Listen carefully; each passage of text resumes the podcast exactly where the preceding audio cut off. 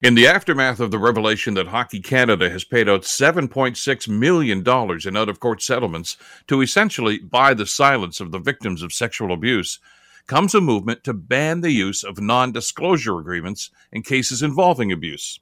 Now, the push to ban these NDAs is from an organization called Can't Buy My Silence. It's an idea that's gaining support right across the country, and it's long past time for this to happen.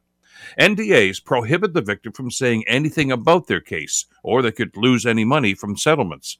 Supporters of NDAs say that, well, that's to protect the identity of the victim.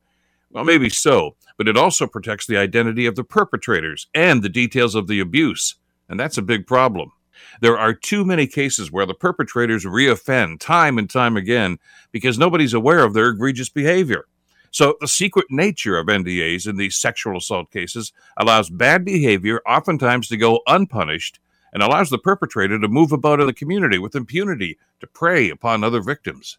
Prince Edward Island has already put restrictions on NDAs. Other provinces are considering similar action.